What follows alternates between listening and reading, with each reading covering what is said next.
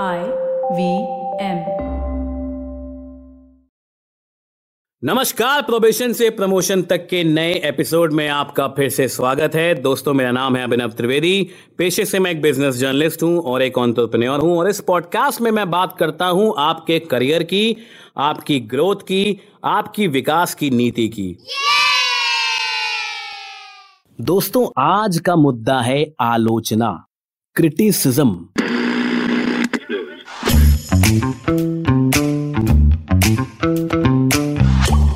हम सबने अपने जीवन में किसी न किसी मुकाम पर, किसी न किसी मोमेंट पर या फिर किसी न किसी जगह पर आलोचना झेली है। इस बात पे ज़ोर दे रहा हूँ मैं। दुनिया में कोई ऐसा शख्स नहीं है जिसने कभी किसी भी प्रकार की आलोचना ना झेली हो। वो आलोचना आपके काम के लिए हो सकती है, वो आलोचना आपके बिहेवियर के लिए हो सकती है, वो आलोचना आपके तरीकों के लिए हो सकती है। पर मैं आपको बता दूँ, आलोचना उतनी बड़ी दिक्कत नहीं होती है जितनी बड़ी दिक्कत हमारा उस आलोचना को लेकर रिएक्शन होता है। प्रॉब्लम कभी प्रॉब्लम नहीं बनती, हमारा रिएक्शन उस प्रॉब्लम की तरफ़ प्रॉब्लम बनता है। आलोचनाएँ किसी भी प्रकार की हो सकती हैं, हमारा रिएक्शन उस पर निर्भर करता है कि हम किस तरह की विचारधारा से आते हैं, हम किस तरह की परिपक्वता से आते हैं तो बेसिकली तीन तरह की आलोचनाएँ होती हैं जो ज़िंदगी भर हमारे साथ रहती हैं। इनका कोई फ़ेज़ नहीं होता, इनका कोई मौका नहीं होता, इनका कोई दस्तूर नहीं होता। तीन तरह की आलोचनाओं का सामना हमें कभी भी ज़िंदगी में करना पड़ सकता है। पहली आलोचना होती है सेल्फ क्रिटिसिज्म यानी कि खुद की आलोचना। हम अपने आप को ही लेकर के बहुत नेगेटिव होते हैं, क्योंकि हमारा सेल्फ कॉन्फिडेंस जो होता है, वो कहीं ना कहीं सौ टुकड़ों में बट चुका होता है। हमारे पास इतनी हिम्मत नहीं होती कि एक छोटे से टास्क को हम बगैर खुद की आलोचना के पूरा कर पाए। जैसे, अगर हम बहुत मोटे हैं तो हमको लगता है हम तेज कभी दौड़ नहीं सकते। अगर आपने कभी ऑफ़िस में पावर पॉइंट प्रेजेंटेशन दिया हो, आपका पावर पॉइंट अच्छा ना बना हो, लोग हंसे हो तो आप ये अंदर एक दृढ़ निश्चय बना लेते हैं कि मैं पावर पॉइंट प्रेजेंटेशन कभी नहीं बनाऊँगा, मेरा हमेशा मज़ाक बनेगा। या ऐसा भी हो सकता है कि अभी कभी आपने किसी पार्टी में या किसी ऑफ़िस की मीटिंग में चार लोगों के सामने अंग्रेज़ी में बात करी और आपकी अंग्रेज़ी बहुत अच्छी नहीं हुई और लोग आपके ऊपर हंसे, वो आपको इस कदर चोट पहुँचा गया कि आपने ठान लिया कि मैं अंग्रेज़ी में कभी बात नहीं कर पाऊँगा। दोस्त, यहीं पे एक मौका होता है हमारे पास इसको बदलने का।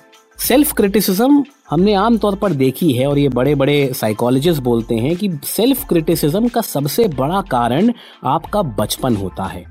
ऐसा हो सकता है कि आपके बचपन में जो आपके माँ बाप हों, वो आपको बहुत डिस्करेज करते हों, या आपको बहुत डांटते हों, या बहुत रोकते टोकते हों, आपको बहुत आज़ादी ना दी हो आपके माँ बाप ने तो ऐसा अक्सर हो जाता है कि इस परवरिश से निकलने वाले बच्चे हमेशा सेल्फ डाउट में रहते हैं। या ऐसा हो सकता है कि आपके जो दोस्त हैं, वो हमेशा आपका मज़ाक बनाते थे, आपको मारते थे आपको बुली करते थे आपको दबाने की कोशिश करते थे साइकोलॉजिकली तो ऐसी मानसिकता और ऐसी विचारधारा और ऐसे परवरिश से निकलने वाले लोग आमतौर पर अपने आप को बहुत क्रिटिसाइज करते हैं और ये दुनिया में एक बहुत बड़ा मेंटल इशू है दोस्तों। आजकल हम मेंटल हेल्थ के बारे में बहुत सारी बातचीत सुनते हैं। सेल्फ क्रिटिसिज्म मेंटल हेल्थ का एक बहुत बड़ा आयाम होता है। हम अपने आप को इतना ज़्यादा क्रिटिसाइज कर देते हैं कि हम रोज़मर्रा के आम कामों में भी कॉन्फिडेंस हासिल नहीं कर पाते हैं। इसका सबसे बड़ा तोड़ है दोस्त कि आप दुनिया की आँखों से दूर होकर के अपनी स्किल्स पर काम करें। हम सेल्फ क्रिटिसिज्म को तब ज़्यादा नुकसानदायक समझते हैं जब हम रिज़ल्ट से डरते हैं। हमको लगता है कि कहीं हम करें और दुनिया हमारा मज़ाक ना बनाए। तो आप प्रॉब्लम को ही हटा दीजिए। और ये मैं नहीं कह रहा हूँ, ये दुनिया के साइकोलॉजिस्ट बोलते हैं। अगर आपको अंग्रेज़ी अच्छी नहीं आती है तो चुपचाप एक कोने में आप इंग्लिश की ट्रेनिंग लीजिए। अगर आप बाइक चलाने से डरते हैं, क्योंकि आप कभी बाइक चलाते हुए गिर गए थे और लोगों ने आपका मज़ाक बनाया था तो आप अकेले बाइक चलाना सीखे आप अकेले पावर पॉइंट प्रेजेंटेशन बनाना सीखे कुछ मदद लें लोगों से, किसी प्रोफेशनल से मदद लें और धीमे धीमे अपनी स्किल्स पर काम करें।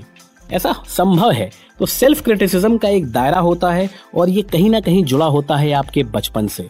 विद प्रैक्टिस, लोगों से बात करके साइकोलॉजिस्ट की मदद लेकर के प्रोफेशनल्स की हेल्प लेकर के, आप सेल्फ क्रिटिसिज्म को अपनी कोर पर्सनालिटी से अलग कर सकते हैं।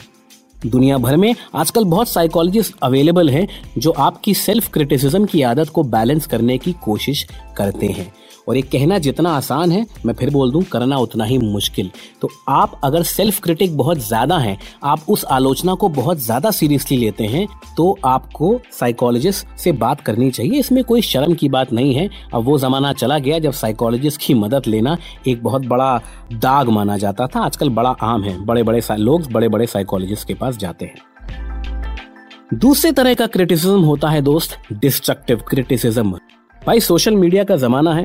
हमने आमतौर पर देखा होगा कि आपने मान लीजिए सोशल मीडिया पे कोई कमेंट किया और लोगों ने उस पर कटाक्ष मारने शुरू कर दिए गंदा गंदा बोलना शुरू कर दिया। आपकी ऐसी आलोचना करी कि आप शर्म से पानी पानी हो गए। इस तरह के आलोचना के लिए भी आपको स्टांस वही रखना है। ऑफेंसिव डिफेंसिव नहीं होना है। हमको ये भी जानने की ज़रूरत है और ये भी साइकोलॉजिकली बैग्ड है साइकोलॉजिस्ट कई सारे इस बात की प्रेरणा देते हैं, इस पर बात करते हैं कि जो लोग आपको या फिर दुनिया में किसी को भी बहुत ज़्यादा क्रिटिसाइज करते हैं, वो अंदर से बहुत ही दुखी होते हैं और अंदर से सबसे ज़्यादा क्रिटिसिज्म खुद के लिए ही रखते हैं। आपने शायद वो फ़िल्म देखी हो, फरारी की सवारी, जिसमें वो छोटा बच्चा क्रिकेटर बनना चाहता है, लेकिन उसका दादा उसको रोकता है, बताता है कि क्रिकेटर कोई नहीं बन पाता, क्रिकेट ये सब खेलने से, प्रैक्टिस करने का कोई फ़ायदा नहीं, ऐसे कोई क्रिकेटर नहीं बनता। उसका बहुत बड़ा कारण ये था कि उसके दादू, फ़िल्म में उसके दादू खुद अपने जीवन में एक अच्छे क्रिकेटर नहीं बन पाए थे आमतौर पे साइकोलॉजिस्ट बोलते हैं कि जो डिस्ट्रक्टिव आलोचना करते हैं मतलब इन लोगों का काम होता है सिर्फ़ आपको नीचा दिखाना ओपनली आपको क्रिटिसाइज करना, आपकी बुराइयों और आपकी कमियों के बारे में बात करना।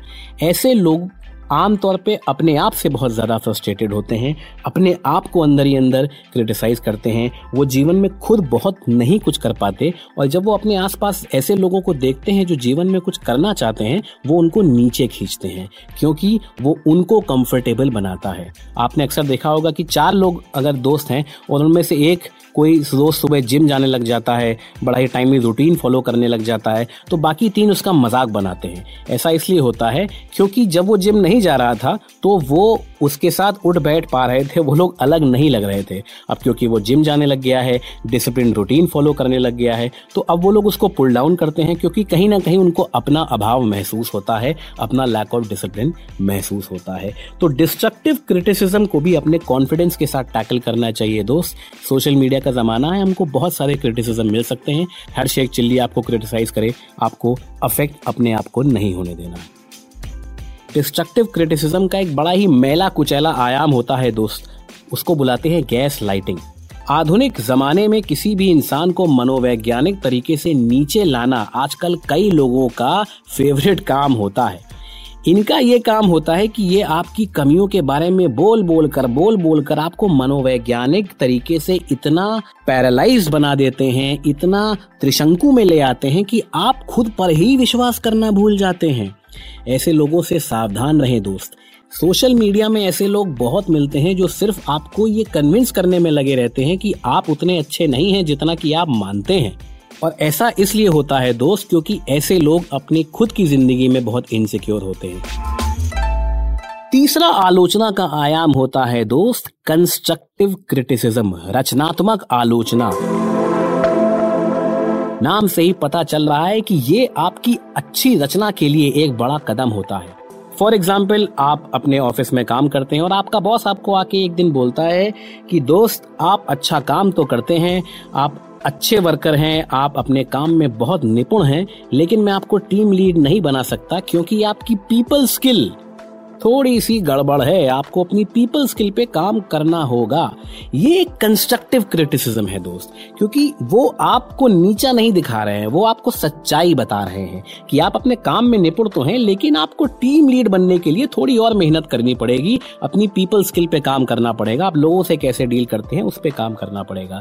ऐसे क्रिटिसिज्म के सामने आपको कभी अपना ईगो नहीं लाना चाहिए। आपको समझना चाहिए कि सामने वाला भला चाह रहा है मेरा और सामने वाला जिस तरीके से क्रिटिसाइज मुझे कर रहा है, उससे ये ज़ाहिर होता है कि मुझे अपने आर्ट में इम्प्रोवाइजेशन करना है। एक बहुत ही फाइन बैलेंस दोस्त हमको ज़िंदगी में बना के चलना होता है कि हम कंस्ट्रक्टिव क्रिटिसिज्म को साइडलाइन ना करें। कंस्ट्रक्टिव क्रिटिसिज्म हमारा दोस्त है। अगर हमने उसको साइडलाइन कर दिया और उससे वैसे ही डील किया जैसे कि हम सेल्फ क्रिटिसिज्म या फिर डिस्ट्रक्टिव क्रिटिसिज्म से डील करते हैं तो हमारा नुकसान होगा। कंस्ट्रक्टिव क्रिटिसिज्म को अपने पास रखें और सेल्फ और डिस्ट्रक्टिव क्रिटिसिज्म को फुटबॉल की तरह लात मारकर अपनी ज़िंदगी से बाहर निकालें। बॉटम लाइन ये है दोस्त कि कोई भी आलोचना आपकी, और मैं कंस्ट्रक्टिव आलोचना की बात कर रहा हूँ, रचनात्मक आलोचना की बात कर रहा हूँ, क्योंकि हमको उसी को सीरियसली लेना चाहिए। वो आलोचना आपकी उस पॉइंट पे है। आपकी उस समय के लिए है तो उसको पर्सनली बिल्कुल ना लें। ऐसा हो सकता है कि उस मोमेंट पे आपकी आलोचना रचनात्मक तो हो, लेकिन अच्छी तरीके से ना दी गई हो। सामने वाले ने थोड़ा आपको डांट के बोल दिया हो तो आपको भी ये समझना चाहिए कि सामने वाले की मनस्थिति कैसी है, वो किस सिचुएशन में है, वो किस तरह के हो सकता है काम में उलझा हो, उसने किसी तरीके से आपको बोल दिया। आपको ये विश्वास होना चाहिए कि आपकी आलोचना कौन सी कंस्ट्रक्टिव है, कौन सी डिस्ट्रक्टिव है। आपको इस बात का अनुमान बहुत अच्छे से होना चाहिए दोस्त, और ये तभी हो पाएगा जब आप अपनी पर्सनैलिटी के बारे में बहुत अच्छे से जानते हो। तो ये पर्सनालिटी का आयाम ज़िंदगी में बहुत इंपॉर्टेंट है। क्रिटिसिज्म हैंडल करना बहुत बड़ी कला है दोस्त। आगे वही बढ़ता है ज़िंदगी में जो क्रिटिसिज्म को अच्छे से हैंडल कर पाता है फ़िल्टर कर पाता है, उसके साथ खेल पाता है।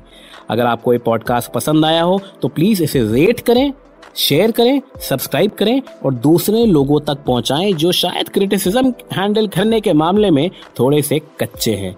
अभी के लिए इतना ही। अगले पॉडकास्ट पे हम फिर मिलेंगे। तब तक के लिए नमस्कार, शब्बक है ये पॉडकास्ट आप सुन सकते हैं आईवीएम पॉडकास्ट की वेबसाइट ऐप या फिर किसी भी अन्य पॉडकास्ट स्ट्रीमिंग प्लेटफॉर्म पर।